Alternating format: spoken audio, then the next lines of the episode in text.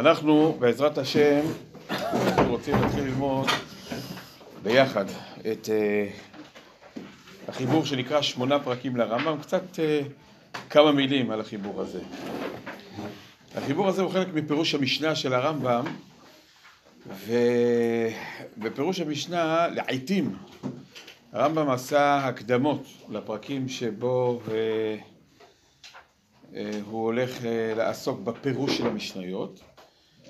אה, וההקדמות המפורסמות, יש הקדמות הלכתיות ארוכות, אבל הקדמות האמוניות, כן, שיש להן אה, אה, מושגים רוחניים, בראש המושגים רוחניים המפורסמות, זה ההקדמה לפרק חלק, שעוסקת בעניינים של מושגים של ימות המשיח, גן עדן, גיהנום, תחיית המתים, כל הסדר במושגים האלה.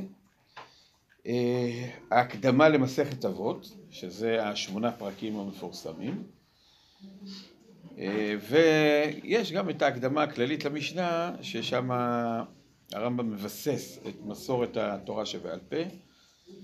כל אחת מההקדמות האלה יש בה הרבה יסודות אה, בעניינים רוחניים, שכמו כל דברי רבותינו הראשונים, הרבה פעמים אנחנו צריכים איזשהו סוג של תיווך מסוים כדי לנסות להיכנס אל אה, הבנת עומק העניינים שלהם והדיונים שבהם. הם גם כתובים בסגנון שהוא קצת שונה מהסגנון שמורגל אצלנו, וגם הדברים שלהם הם כתובים בתמציתיות גדולה, שצריך הרבה פעמים לפתוח ולברר כל מיני אה, עניינים שרק אה, מוזכרים באופן אה, מקוצר בקיצור נמרץ, אבל כשלומדים את הדברים האלו של רבותינו הראשונים, אני אומר באופן כללי, לאו דווקא הדברים האלו של הרמב"ם, זה יכול להיות אה, רבנו בחיי בחובות הלבבות, ויכול להיות אה, ספר אה, הכוזרי, יכול להיות אמונות ודעות לרס"ג, אנחנו נראה שיש שם הרבה הרבה דיונים שהם, כמו שאמרתי, הם כתובים בסגנון שקצת קצת אה, מנוכר לנו, קצת זר לנו, אבל אה, כמו שבראשונים על הגמרא, כשאנחנו לומדים את הדברים אה, באופן מתון ומנסים להבין מה התכוונו ומה עומד מאחורי הדברים האלו, אז נפתח לנו עולם, עולם הרבה הרבה יותר עשיר ועמוק מאשר מה שנראה בדברים באופן חיצוני. אז ככה צריך, אני חושב, להתייחס באופן כללי גם להקדמה הזאתי, ובאופן כללי לסגנון של רבותינו הראשונים בעניינים רוחניים שבתורה. אה, רק אה, עוד נקודה חשובה, שההקדמות של הרמב"ם למשנה, הרמב"ם סבר שבהקדמות האלה הוא נותן לנו כלים כדי שנצליח לעמוד על דברי רבותינו במשנה. זאת אומרת, הוא בעצם אומר לנו במילים אחרות, כשאתה לומד מסכת אבות, אתה לפני כן קודם כל צריך להבין כמה מושגים בסיסיים כדי שתצליח להבין מה עומד מאחורי דברי רבותינו במשנה.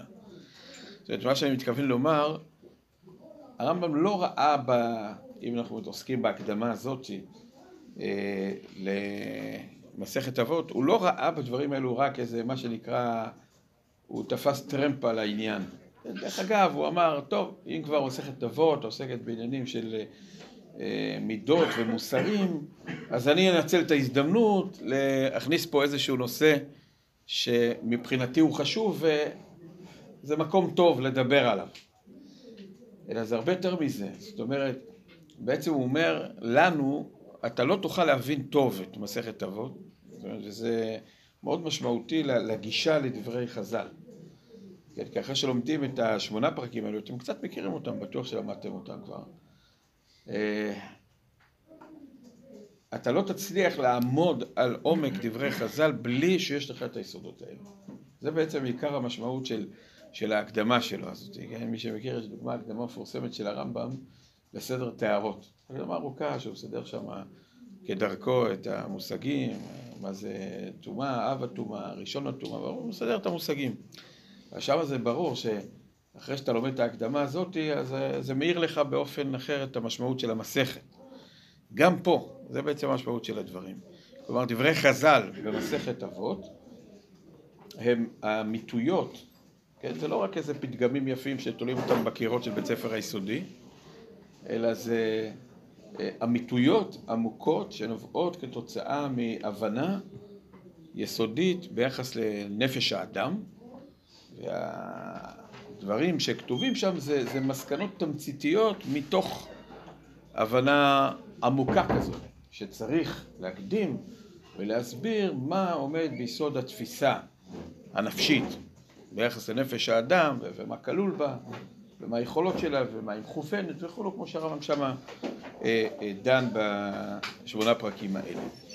אז בעצם צריך להבין מתוך ההקדמה הזאתי של הרמב"ם, כן, גם את המשמעות של התפיסה אה, שלו את הדברים של חז"ל במסכת אבות.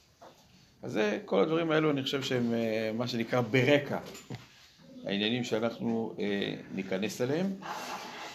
אז בואו קצת נתחיל כמה משפטים שם בהקדמה הזאת.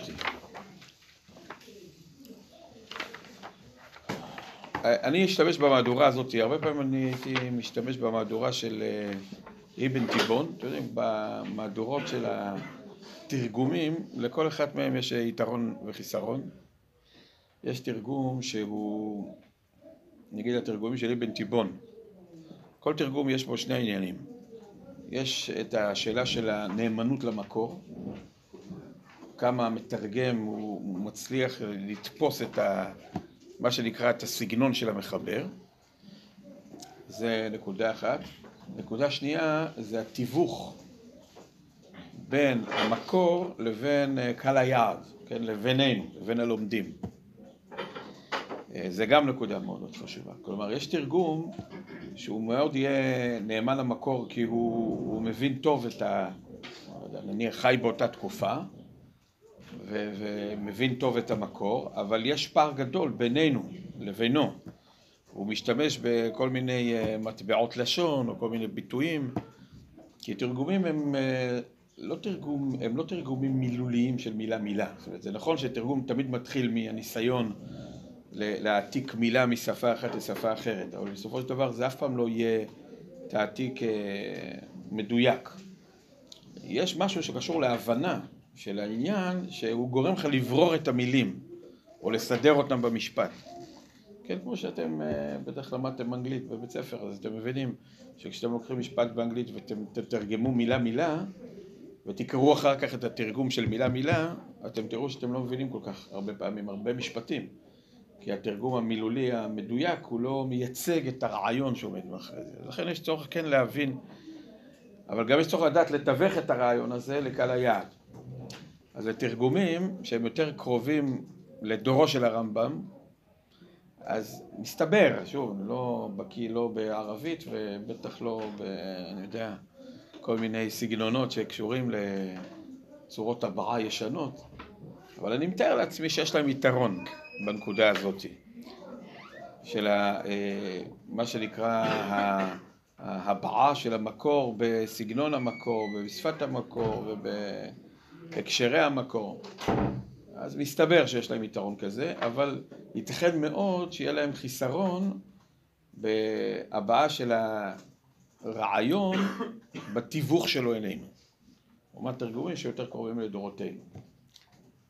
אני בדרך כלל הייתי אה, מלמד את זה עם אה, התרגום של אלי בן תיבון, שיחסית הוא, הוא גם מבחינת הקשר שלו לתקופה של הרמב"ם, שהוא קשר הרבה יותר קרוב, מתרגומים יותר מחודשים. אבל ראיתי שכמעט לכל הבחורים יש את הספר הזה, בהוצאה הזאת של הרב שילת, אז יש גם הרבה מאוד דברים דומים, זה לא פערים מאוד גדולים. נניח את התרגום של הרב קפח, מי שמכיר, אז אה, אצלו אה, יש בתיווך אלינו, כן, אה, שימוש בקצת ביטויים אחרים מאשר התרגומים האלה. גם התרגום של הרב שילת הוא, הוא די קרוב לדברים שכתובים בתרגום של אבן תיבון. אם כי ברור שמטבע הדברים יהיו פה ושם קצת שינויים. אבל כיוון שזה המהדורה הרווחת, בקיצור, מה שאני רוצה לומר, אני לא נותן ציונים. כי אני באמת לא מבין ב... בעניין הזה, אבל אנחנו נשתמש במהדורה הזאת. אבל גם מי שיש לו את המהדורה של אבן טבעון זה גם כן טוב. עם הרב קפח יהיה קצת יותר, אה, קצת יותר פערים במילים. טוב, זה הדברים שלנו באופן כללי. אז הנה רק אם ניגע בפתיחה של הרמב"ם, שאנחנו כבר אמרנו אותה, אני לא אכנס אליה יותר מדי, אבל כבר בערך מלמעלה כבר הזכרנו את הדבר הזה. הרמב"ם כותב, כבר ביארנו בפתיחת זה החיבור. מה הסיבה אשר הניע המחבר לקבוע זאת המסכתא בזה הסדר? וזכרנו גם כן זאת, גודל התועלת בזאת המסכתא. וכבר יעדנו פעמים במה שקדם מזה החיבור, שנדבר בזאת, זה החיבור זה הכוונה הפירוש שלו למשנה, שנדבר בזאת המסכתא בעניינים מועילים ושלהאריך בה קצת אריכות, מפני שהיא אף על פי שתראה מבוארת קלה להבין, כן, זאת אומרת, כשאתה לומד מסכת אבות, אז uh, כמו שאומר המסילת ישרים בהקדמה, אתה מבין את הנכונות של הדברים, כן? ככה זה נראה לך, ככה לפחות מבחוץ זה נראה. הנה המעשה במה שכלול בה אינו קל על כל בני אדם. הוא אומר הרמב"ם, אבל ליישם אותה מבחינה מעשית. זאת אומרת, נניח שאתה מבין, כתוב, יהי כבוד חברך חביב עליך שלך. נניח שאתה מבין את זה. אגב, ברור שכשמכניסים קצת יותר לעומק העניין, אז אתה לא כל כך מבין, לפחות אני, לא כל כך מבין מה הסיפור. כבוד זה דבר שלכאורה, דבר שאדם צריך להתרחק ממנו. זה חז"ל באים ואומרים לנו, יהי כבוד חברך חביב עליך כשלך, ו... זאת אומרת, זה ברור שהכבוד שלך צריך להיות משהו משמעותי בעיניך, זה פשוט, רק החידוש הוא שגם הכבוד של האחרים הוא יהיה משמעותי בעיניך. בכלל כבוד זה דבר משמעותי, זה לא שאנחנו אה, לכאורה לוקחים את אה, עצמנו, את החברים שלנו, לכל מיני דברים לא רצויים, אז, אז גם פה להבין למה כבוד זה דבר משמעותי, זה גם סוגיה. אה, אבל נניח שהבנו למה זה נכון, למה זה נכון שיהי כבוד חברך חביב עליך קשה, גם מה זה חביבות של הכבוד, כאילו, תאהב את הכבוד. טוב, אז נניח שהבנו, אבל אומר הרמב"ם, היישום, היישום הוא אה, דבר שהוא מצריך אה, הרבה הבנה, הרבה הבנה באדם, בנפש שלו, ולכן צריך אה, לתת כלים שיעזרו לנו ליישם את הדברים. זה הדבר הראשון שהוא אומר, כן, זה מה שהזכרנו גם מקודם, וגם לא כל ענייני המובנים בלי פירוש מספיק.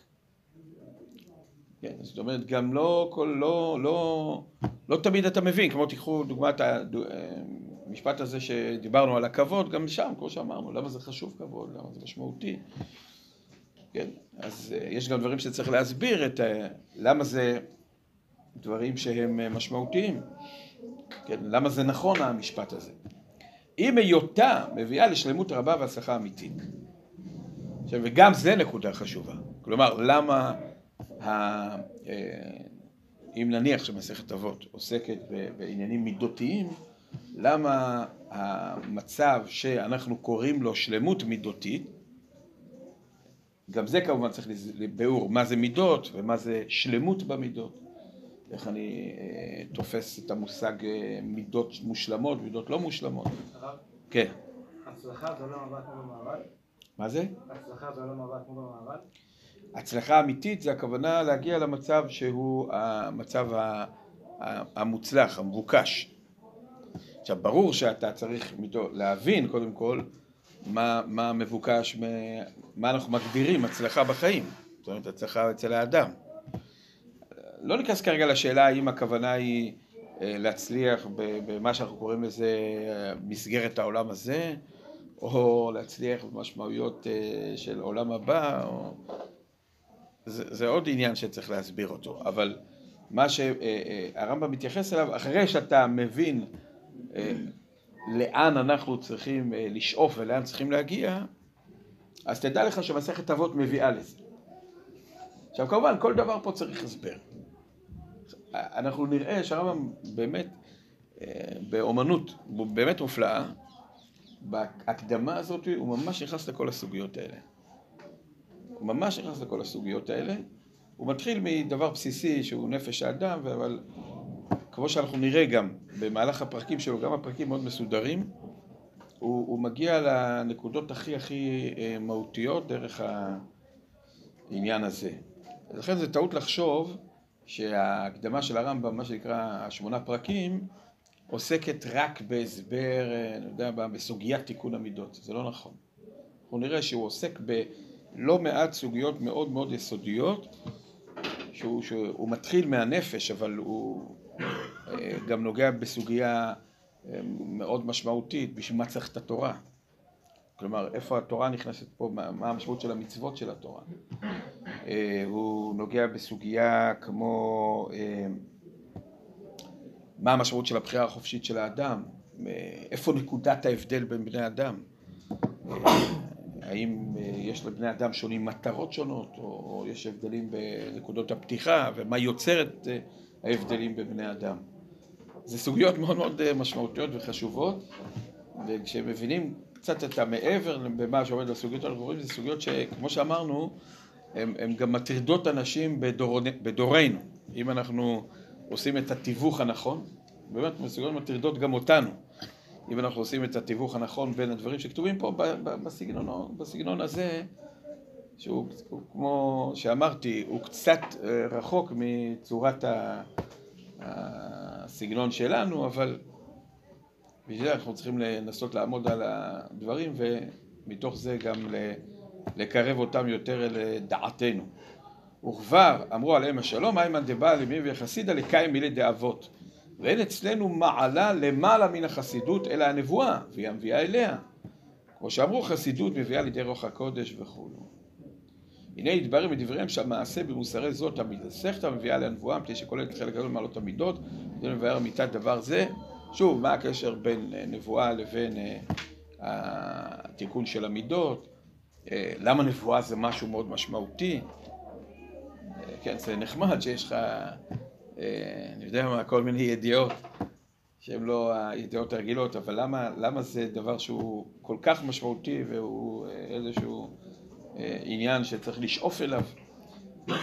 ראיתי להקדים קודם שאתחיל בפירוש הלכה הלכה, הכוונה משנה משנה, פרקים או עילויים יושגו לאדם מהם הקדמות ויהיו לו גם כן כמפתח למה שאנו עתידים לפרש. הנה פה אתם רואים שהרמב"ם כותב את מה שאמרנו. הוא אומר, יש פה במה שאני הולך לומר לך בהקדמות האלה עקרונות כלליים שהם חשובים באופן כללי כדי שיהיה לך את המפתחות להתעסק בנושא.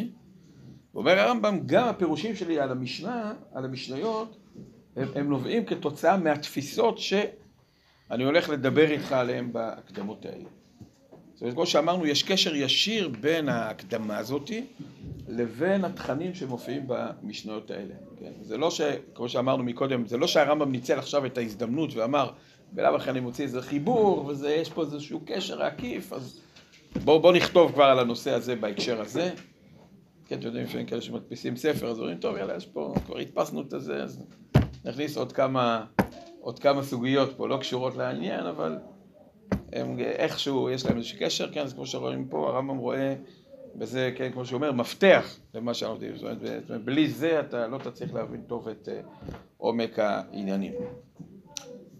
ואומר הרמב"ם עוד נקודה חשובה שהיא גם מלמדת על uh, הרמב"ם באופן כללי וגם יכולה ללמד אותנו איך להתייחס לכל מיני דברים. ודע כי הדברים אשר אומר אותם באלו הפרקים ומה שיבוא מן הפירוש אינם עניינים שחידשתים אני מעצמי ולא פירושים שבדיתים אלא הם עניינים מלוקטים מדברי החכמים במדרשות ותלמוד וזולתו מחבריהם ומדברי הפילוסופים גם כן, הקדומים והחדשים מחוברי הרבה בני אדם.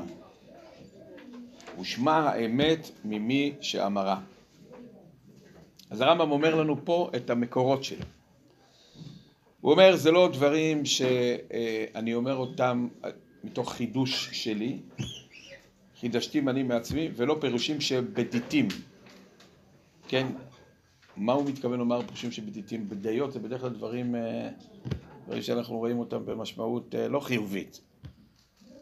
כן? אולי הוא מתכוון, אולי הוא מתכוון להבדל בין דברים שהם ברורים לאדם בשכל, ולזה הוא קורא חידושים. זאת אומרת, שהכוונה היא, אני מתוך חשבונות השכל הגעתי למסקנות מסוימות, ולמה שהוא אומר בדיתים הוא מתכוון לסוג של השערות. זאת אומרת, דברים שהם לא... מעוגנים שכלית בצורה מאוד מאוד אה, אה, טובה, אלא הם סוג של השערות כאלה, כן? זאת אומרת, כל מיני תובנות כאלה שאפשר גם לחשוב אחרת, אבל זה מין דברים שככה הוא משער ביחס האמיתיות שלו, אז רמב"ם אומר לא. אלא לכל דבר שאני אומר פה, יש לי מקור, יש לי מקור בדברים שקדמו לי. עכשיו אני רוצה להסביר קצת את המושג הזה, ש... ומה המקורות שלו? אז הוא אומר, המקורות שלי זה חז"ל, מה שהוא אומר, חכמים במדרשות, תלמוד זה לא טוב וחבריהם, והפילוסופים, ומחיבורי הרבה בני אדם. שלושה מקורות הוא אומר לדברים שלו. הוא אומר, אחד זה חז"ל, שתיים זה הפילוסופים, ושלוש חיבורי הרבה בני אדם. נראה לי שהוא מתכוון לומר, לזה אולי, לזה הוא קורא לזה בדיטים, כן, זאת אומרת, הכוונה, יש פילוסופים שהם אנשים שהם, אה, כמו שאנחנו אה, נראה, וגם זה ידוע שהרמב"ם מתייחס לאנשים, לפילוסופים, גם הפילוסופים הגויים, כאנשים שהגיעו להשגות אמיתיות. זאת אומרת, והוא יכול לראות בדברים שלהם מבחינתו כמקור, כמו שהוא אומר, הוא שמע האמת ממי שאמרה. זאת אומרת, הוא לא משתמש בפילוסופים רק כמישהו שמצליח להבהיר לו רעיונות שכתובים במקומות אחרים בחז"ל. היו כאלו גדולי ישראל שבחשיבה הפילוסופית הם לקחו אותה רק ככלי לתרגם אמיתויות שפגשו אותם בדברי חז"ל. זאת אומרת, הוא למד דברי חז"ל, לדוגמה, אבל הוא אומר, אבל אני רוצה עכשיו לתרגם את זה לא בסגנון הזה שחז"ל אמרו את הדברים, אלא בסגנון יותר אה, שכלי, יותר מסודר וכולו, ואז אני אלמד אריסטו, ומתוך זה אני אדע אה, איך לתרגם את הרעיון הזה, שבעצם לקוח כבר בדברי חז"ל. הרב אומר לנו מפורש שאצלו זה לאו דווקא. זאת אומרת, מבחינתו, יש דברים שהוא לא מצא אותם בחז"ל, אבל הוא מצא אותם אה, בדברים של הפילוסופים, וכמובן הוא הפעיל את שיקול דעתו, והוא החליט שהם דברים אמיתיים, אה, ולכן הוא, הוא רואה בהם כאמת. כן, תכף נדבר קצת על, ה, על, ה, על המעבר הזה, אה, ובעצם מה המשמעות של ללמוד את הדברים מדברי הפילוסופים. הרי אם בסופו של דבר זה עובר דרכו, שהוא זה שצריך לשפוט אם זה אמיתי או לא, אז מה, אז מה המשמעות של מה שהוא אומר פה? וגם ביחס לדברי חז"ל, תכף אנחנו נתייחס לסוגיה הזאת. היא גם משמעותית בשבילנו, אבל מאוד משמעותי לנו גם להבין איך הרמב"ם למד את הדברים. אמרנו שהדברים כאן מפתח להבנת מסכת אבות.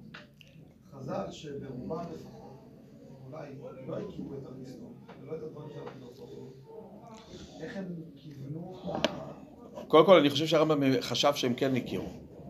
כל מי לא אמרתי שכל מי שאמר ממרה, מסתבר שגם אצלם יש סגנונות שונים. כמו שהיום אנחנו יודעים, יש לנו רמב"ן ויש לנו רמב"ם ויש לנו מהר"ל ויש לנו רמח"ל וכל אחד וסגנונו והמשקלים שהוא נותן לכל דבר. אז גם סביר להניח שגם בחז"ל היו דברים, היו הבדלים כאלה. אבל uh, אני חושב שהוא הבין ש... כן, שחז"ל uh, uh, ידעו חלק מהדברים מתוך מה שהיו חוכמות שנפוצות בעולם. יותר מזה גם, סביר מאוד בעיניי שהרמב"ם מבין שמשה רבנו גם היה פילוסוף. לא חלילה פילוסוף יווני, אבל צורת החשיבה של ניתוח דברים והגעה לאמיתויות דרך התבוננות שכלית עמוקה, הוא לא חשב שזה המצאה של היוונים. יכול להיות שהיוונים גרמו לחוכמה הזאת להיות יותר מסודרת, להיות אה, יותר מעובדת, להיות יותר נפוצה, וגרמו לה ליותר להתפשט בעולם, אבל uh, ביסוד שלה היא לא המצאה שלהם. היא, היא דבר שהוא קשור להבנה של uh, uh, השלמות האנושית. זאת אומרת, איך האדם צריך לצאת לפועל. ו... הזכות הטובה ביותר היא של אריסטו, ולכן זה משהו... החיבורים, זאת אומרת, זה כמו שהיום, יכול להיות לך תלמידי חכמים בסדר גודל עצום, אבל אה, לא נשארו מהם חיבורים. יכול להיות שיהיו תלמידי תלמידי תלמידים, מבחינת הפער הם, אה, הם קטנים מאוד יחסית למקור, אבל הם אלו שטיווחו את הדברים האלה. אה, אז גם משה רבינו היה איש שהגיע להשגות, גם אברהם אבינו, כן, שהרמב"ם לדוגמה כותב בהלכות עבודה זרה. שם הוא כותב לגבי ההתפתחות של העבודה זרה בעולם, והוא מתאר מה היה עם אברהם אבינו. אז הוא כותב את המילים האלה. וכשהחל איתן זה להיות משוטט בדעתו, ואז הוא כותב שזה לא כמו המדרש של שלוש שנים, אלא בגיל ארבעים שנה. יכול להיות שהמדרש הזה אומר שזה הגיל, הרי מגיל שלוש מתחילים קצת לחשוב. אז אברהם אבינו התחיל את התהליך, אבל את המסקנות, הרמב"ם שם מביא שהוא הגיע בגיל ארבעים. מה אתם חושבים? מה זה משוטט בדעתו? אז זה מילים כאלו שנשמעות נחמדות כאלה. משוטט בדעתו הכוונה, אברהם אבינו היה פילוסוף. אברהם אבינו היה איש שמתעסק כל החיים שלו במחקר. והוא מנסה לתפוס את המציאות באופן שכלי. כן, זאת אומרת, באופן שהדברים יתיישבו לו בשכל. כלומר, מתוך זה יש קומות של השגה אה, גבוהות, של נבואה. הנבואה היא יותר גבוהה מהשכל? לא בטוח שלפי הרמב"ם זה ככה. זאת אומרת, הנביא הוא במדרגה יותר גבוהה מאשר החכם, אבל הנבואה היא דרך מסוימת כדי שבסוף תגיע לזה גם בדרכי השכל.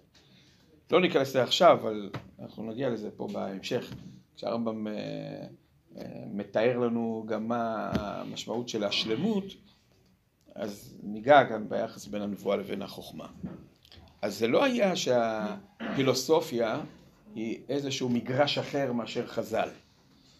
רק הוא מתכוון לומר שבכתבים של הפילוסופים ישנם אמיתויות שהן אמיתויות נכונות כשלעצמם, שבהחלט יכול להיות שחז"ל כבר מעצמם, בלי קשר לפילוסופים, ואולי גם למדו, אה, ואפילו מתקופות קדומות יותר, הגיעו לאמיתויות האלו, אבל אנחנו לא מוצאים את האמיתויות האלה בדברים שלהם, שנמסרו לנו. דרך התורה שנכתבה וגם דרך תורה שנמסרה אה, בעל פה. עכשיו הרמב"ם לא טוען שהגיע אליו כל התורה שבעל פה של חז"ל, אף אחד לא יכול לטעון דבר כזה. רק מה שהוא אומר, המקורות שאני למדתי מהם את הדברים האלה, חלקם בחז"ל, חלקם בדברים של הפילוסופים, כמו שאמרתי, שיכול להיות שגם אה, חז"ל ידעו דברים גם לפני הפילוסופים האלו, וחלקם אולי גם בעקבות מה שהפילוסופים האלו בררו. ואני לא חושב שהמשפט שהרמב"ם אומר שמע האמת ממי שאמרה זה מבחינתו המצאה שלו. הוא, הוא חושב שככה אברהם אבינו חי, וככה משה רבנו חי, וככה רבי יהודה הנשיא חי, וככה כל גדולי העולם. כולם חיו מתוך הגישה הזאת ששמה האמת מי שאמרה. עכשיו, רק שנייה רגע, המקור השלישי של מה שהוא אומר, חיבורי הרבה בני אדם. כן, זה כל מיני חיבורים של אנשים שלא ברור לי האם הרמב"ם אה, אה, רואה בהם אה, אנשים גדולים או אנשים שהם לאו דווקא, אבל מכל מקום יכול להיות שהם הגיעו לכל מיני אמיתויות שהרמב"ם למד מתוך הדברים שלהם והחליט שהדברים האלה הם, הם אמת ומתוך זה הוא מאמץ את הדברים אליו. כן. מה ההגדרה לאמת? או, בעצם זה קשור לשאלה שאנחנו עוררנו מקודם, בסופו של דבר, אם, אם הרמב"ם אה, אומר לנו שמע אמת מי שאמרה, אז, אז אה, יש לו איזשהו קריטריון שבעזרתו הוא, הוא יודע לברור את הדברים האלה, כן? אז אה, בעיקרון, אצל, אם אנחנו מדברים על השגות שכליות, כדי שאדם יהיה לו מה שנקרא כושר שיפוט בהשגות השכליות, הוא צריך להיות כבר מצד עצמו במדרגה של אדם חכם. כלומר, אדם שיש בו את המעלה של החוכמה. אני אתן דוגמה לזה רק כדי לסבר את האוזן. הרמב"ם לדוגמה כותב שכדי שאדם יהיה נביא, כדי שאדם יהיה לו השגה נבואית, הוא צריך שיהיה לו את כל המעלות השכליות ואת רוב מעלות המידות. זה הקריטריונים הבסיסיים. כלומר, בלי זה אין שום אפשרות שאדם יהיה נביא. עכשיו, מה הכוונה שהוא יהיה, שיהיה לו את כל המעלות השכליות? הכוונה שמה? שיהיה לו את כל הידע שקיים בעולם? אין אדם שיש לו את כל הידע שקיים בעולם. אלא הכוונה שלו לשני דברים. אחד, וזה הדבר, ה, מה שנקרא, המוכרח להיות, שיהיה לו את הכלים של החשיבה, של הסקת המסקנות הנכונות בדרכי השכל, כן? זאת אומרת, שכל האדם הוא בנוי, אנחנו ניגע בזה באריכות יותר כשאנחנו ניכנס לכוח השכלי בנפש, אבל שכל האדם הוא בנוי באופן מסוים שיש בו דינמיקה מסוימת של פעולה שדרכה השכל משיג דברים, השכל משיג את האמת בדרכי השכל, כפי שהיא משתקפת בשכל, אבל השכל צריך לפעול באופן שזה מתאים לטבע של השכל, לתכונה היסודית של השכל. אני אתן לזה דוגמה. העין שלנו רואה דברים. כדי שנוכל לומר שהעין, האדם יוכל לומר שהעין שלו אה, רואה את הדברים כפי שהעין האנושית מסוגלת לקלוט את הדברים, אנחנו צריכים שני דברים. אחד, שהעין שלו תהיה תקינה, העין תהיה תקינה, מה שעושים היום בדיקות ראייה, 6, 6, 6, 7 וכולו. כן, זה הדבר הבסיסי. כלומר שהכלי, הכלי, יהיה בו את הדינמיקה של התנועה שנדרשת בו כדי שהוא יקלוט על פי היכולות שלו באופן תקין, זה א', דבר שני, צריך שיהיו תנאים סביבתיים אופטימליים כדי שהעין תוכל להיות קולטת את הקליטה המיטבית שלה. נניח אם יהיה לנו עין שיש בה את היכולות בצורה תקינה, אבל עכשיו יהיה חושך בסביבה, אין את התנאים שמאפשרים לעין להשיג את ההשגה דרך יכולת העין לראות, אז העין לא תצליח לראות. אז אני צריך שגם הכלי יהיה תקין וגם שיהיו את התנאים שמאפשרים לו לצאת לפועל. כלומר, לפעול באופן שהוא משיג את ההשגה המיטבית שהוא מסוגל. זה יכול להיות העין, זה יכול להיות האוזן, זה יכול להיות כל מיני דברים אחרים. אותו דבר גם השכל של האדם. אז הדבר הראשון זה שהאדם יגיע למצב שבו השכל שלו פועל בצורה תקינה. עכשיו זה דבר שאנחנו יודעים שצריך לעמול עליו הרבה. אה, כל אחד מאיתנו חווה חוויות של אה, אה, טעויות, טעויות לאו דווקא במובן שלא ידענו כל מיני דברים, אלא גם יש טעויות במובן של תהליך החשיבה שלנו, כלומר תהליך הסקת המסקנות שלנו.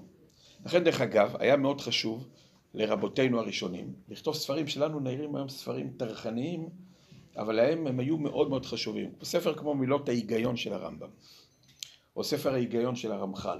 כשאנחנו קוראים היום את הספרים האלו, זה נראה לנו איזה מין פילוסופיות כאלה שהן מנותקות, אבל אם חושבים טוב על הספרים האלה, בעצם הספרים האלה היו אה, ספרים שהגדירו בצורה מאוד מאוד, אה, נקרא לזה, מדויקת ובהירה את אה, דרכי החשיבה של השכל. כלומר, זה בדיוק מה שאנחנו מדברים עכשיו, מה זה נקרא שהשכל שלי פועל נכון. ושם יש כל מיני עקרונות. עכשיו, ברור שכל עיקרון שמובא שם, הוא מובא מתוך אה, פיתוח, כלומר מתוך הבנה של מה יש בשכל של האדם, מתוך הבנה של הדינמיקה של התנועה של השכל, והגדרת המסלולים, נקרא לזה ככה, הנכונים של התנועה הזאת כדי להסיק את המסקנות הנכונות. לא הבנתי, המגילות ההיגיון זה מקביל לתקינות של הכלי או לתנאים? התקינות של הכלי, אני לא מדבר מבחינה... זה, זה, כן, התקינות של הכלי מבחינת הדינמיקה של הפעולה שלו. כן, מבחינת הדינמיקה... אדם שלא חושב נכון זה כמו שהעין שלו פצועה? אדם שלא חושב נכון זה כמו אדם שלא פוקח את העין מספיק כדי לראות. לא כמו עין פצועה. כן. טוב, זה כשניכנס יותר לשכל אנחנו יותר נסביר מה זה ליקוי שכלי, ממה הוא נוצר. הוא נוצר מהשכל, הוא נוצר מדברים אחרים. אבל אם אני אדמה את זה לעין, זה כמו אדם שהוא לא פוקח את העין, כלומר הוא לא מפעיל אותה נכון. היא יכול להיות שהיא מסוגלת, אבל הוא לא מפעיל אותה בצורה נכונה. כן, אז אה, זה נקודה אחת, אם אנחנו שואלים את עצמנו, צריך להגיע למצב, כדי שיהיה לנו את כושר השיפוט הזה של שמע אמת ממי שאמרה, כושר השיפוט הזה מצריך אדם אה, גדול, כלומר הוא מצריך אדם שיש לו את יכולת ההחלטה הזאת השכלית. אז מה הוא מתכוון לומר שהוא ראה את הרעיונות האלה, את האמיתויות האלה, הוא ראה אותם לראשונה או בדברי חז"ל או בדברי, והוא למד, כי כל אחד מאיתנו הוא תלמיד, אה, אבל כשהוא אומר שמע אמת ממי שאמרה, מבחינתו הוא כבר מסוגל ויש לו את כושר השיפוט להחליט על האמיתויות שהוא למד אותם מאחרים, איזה מהם מבחינתו הם אה, מייצגים את האמת כפי שהיא צריכה להיות נתפסת בדרכי השכל ואיזה דברים הם לא כאלה. כן, ביחס לשלושת המקורות האלו שהוא אה, מציג לנו פה. ואפשר שאביא לפעמים ממרה שלמה שהיא לשון ספר מפורסם ובכל זה רע ואיני מתפאר במה שאמרו מי שקדם כפי שאני כבר הודיתי בזה. ואף על פי שלא אזכור אמר פלוני אמר פלוני שזו אריכות אין תועלת בה. כן פה הרמב"ם רוצה לומר אני יודע שאתה יכול לתפוס אותי על איזה משפטים ואפילו ציטוטים מכל מיני מקומות שיבואו אליי בטענה ויגידו מה הוא מציג את זה כאילו הוא חיבר את זה? אז הוא אומר הנה אני פה כבר מוסר מודעה אני לא חידשתי פה. עכשיו אני לא חושב שהרמב"ם רק אומר את זה מתוך ענווה אה, הוא באמת, הוא באמת משקף את המקורות שלו, הוא אומר זה מצוי בדברי חז"ל, זה מצוי בדברי הפילוסופים וכו'. עכשיו אני רוצה להתייחס לנקודה מה זה מצוי בדברי חז"ל ובדברי הפילוסופים. אז כמו שאמרנו כבר מקודם, אה, למצוא משהו, למצוא משהו, זה בוודאי מצריך עומק של חשיבה. כן, זאת אומרת, אנחנו יכולים, יכול לעבור, לעבור נניח שהרמב"ם יאמר לנו, תשמע, אני מצאתי דברי חז"ל במדרש אה, קהלת. אנחנו יכולים לקרוא את כל מדרש קהלת ישר והפוך ולדעת אותו אפילו בעל פה ולא נגיע אפילו לעשירית מהמסקנות שהרמב"ם מגיע אליהן. ברור שגם לפענח מה עומד ביסוד הדברים שכתובים בחז"ל, או לא משנה, או במקורות אחרים, במקורות הפילוסופיים וכולו, ברור שזה מצריך יכולת. לכן אנחנו צריכים את התיווך הזה של הרמב"ם. כן, זאת אומרת, הוא לא מתכוון לומר שהחיבור שלו הוא מיותר, כי מספיק שהיה עושה לך רשימה של ציטוטים, או בוא נצטט את המקורות, שמהם אני לוקח את הדברים, ויאללה, כל אחד שיקרא את המקורות האלה, הוא יגיע לסדר הזה, או לבהירות הזאת, או להבנות האלו שכתובות ברמב"ם. זה הרמב"ם לא טוען, כן, שלא היה לו צורך בלעבד את הדברים, ולסדר אותם, ול... ואחר כך גם אה, להבהיר אותם. ברור שזה דבר שהוא עשה בחוכמתו ויכולותיו. אז הוא לא התכוון לומר שהחיבור הזה מיותר, כי מספיק היה לצטט את המקורות כלשונם וכהמבין יבין. אז לא, יכול להיות שגם אנשים מאוד חכמים לא היו מבינים, גם אחרי ציטוט המקורות האלה. ברור שהוא עשה פה את העבודה הזאת שאמרנו. רק מה שהוא אומר, הוא אומר, אני שאבתי את זה מתוך הניסיון שלי להעמיק בדברים של אלו שקדמו לי. והגעתי למסקנה שזה בעצם מה שהם התכוונו, וזה כלול בדברים שלהם. או כי זה מה שהם אמרו, או כי זה פועל יוצא בהכרח אה, מתוך הדברים שאותם הם אמרו. אבל מבחינתו אין פה אה, איזושהי אה, סלילה של, אה, נקרא לזה, אה, חשיבה מחודשת ואמיתויות שאין להם שום אה, בסיס ושורש במקורות אחרים. להפך, זה כלול במקורות הכתובים, כי כמו שאמרנו, עבודת העיבוד הזאת של המקורות זה ודאי אה, חוכמה גדולה ועמוקה כמו שאנחנו נראה. ואפשר לפעמים ששם האיש ההוא יכניס בלב מי שאין תבונה בו, שזה הדבר נפסד, בתוך רע, שלא ידעו. פני זה ראיתי שלא לזכור האומר. הואיל וכוונתי שתושג התועלת לקורא, שמבוא לעניין צפונים בזאת המסכתא. כן, זאת אומרת, אומר הרמב"ם, אני לא הזכרתי כי אה, את השמות, אבל אני כבר אומר לך מראש שזה לקוח מכל מיני מקורות שקדמו לי, וגם הייתי אומר איזה שם, אז היו כאלה אומרים, לא מצליחים ביניהם הטיפוס ההוא שממנו הרמב"ם לקח את זה, לא יודע בדיוק, יש להם כל מיני דעות, דרך אגב, יכול להיות שהרמב"ם מסכים שהוא בן אדם שלא אה, היה כדאי להיות חבר שלו, כן, נאמר ככה. הרמב"ם לא חולק על זה אה, שיכול להיות שחלק מהמקורות שבהם הוא השתמש זה גם אנשים ש... אבל שוב, הוא היה מסוגל, כן, מתוך היכולת השגה שלו, לברור את האמת הזאת. ולכן הוא אומר, אני לא אומר לך את המקורות, מילים מתחילתה בשיחת רבים שראיתי להקדימה, עניין לפי כוונתי. כן. בהתחלה של ההקדמה הוא אמר, חיים מאן דבעל מה בחסיד על קיים ילד האבות. בגמרא יש עוד שתי שיטות של לקיים ילד דמזיקין ברכות, כן. אז מה היחס ביניהם של שלושת השיטות האלה? כל אחד מהם יש בו איזושהי הדגשה, בכל אחד מה, מהעניינים האלה יש בו הדגשה של צד מסוים של שלמות בהנהגות של האדם. כן, האחת היא אה, בזהירות אה, בממון של הזולת, זה מילה דנזיקין. אחת מהן היא היחס בין האדם לבין הקדוש ברוך הוא, זה מילה דברכות. ואחת מהן זה מילה דאבות, שעוסקת בעניינים המידותיים, שהם שורש שיכול להיות לשני הדברים האחרים. כי מסכת אבות אנחנו יודעים שעוסקת גם בהנהגות בין אדם לחברו וגם בהנהגות בין אדם למקום. מורה רבך כמורה שמיים, יראתו, יראת חטאו קודמת לחוכמתו וכולי וכולי, יש הרבה ממרות פה שהן עוסקות ביחסים בין האדם לבין המקום. נראה שהברכות והנזיקין הם ביטויים מעשיים שהם פועל יוצא של העניינים המידותיים של המסכת הזאת. יכול להיות שאפשר לראות בשורש לשני הדברים האחרים. טוב, עד כאן. אז אנחנו בעזרת השם, בלי נדר, בפעם הבאה אנחנו נתחיל את הפרק הראשון. באיזה שעה נתחיל את השיעור?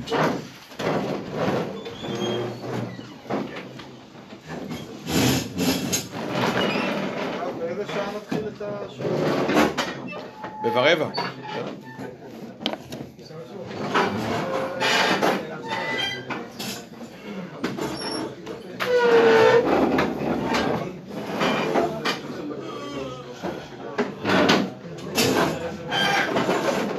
כן, אני יכול לחזור שוב על הנקודה של הרמב"ם שמצא את הדברים במקורות, כאילו הסלילת דרך לא הבנתי את זה. איך זה, איך הוא עשה? כן, מה שהרב הסביר, כאילו, הנקודה שהוא סלל. ככה, כן. קודם כל כדי לעשות את זה,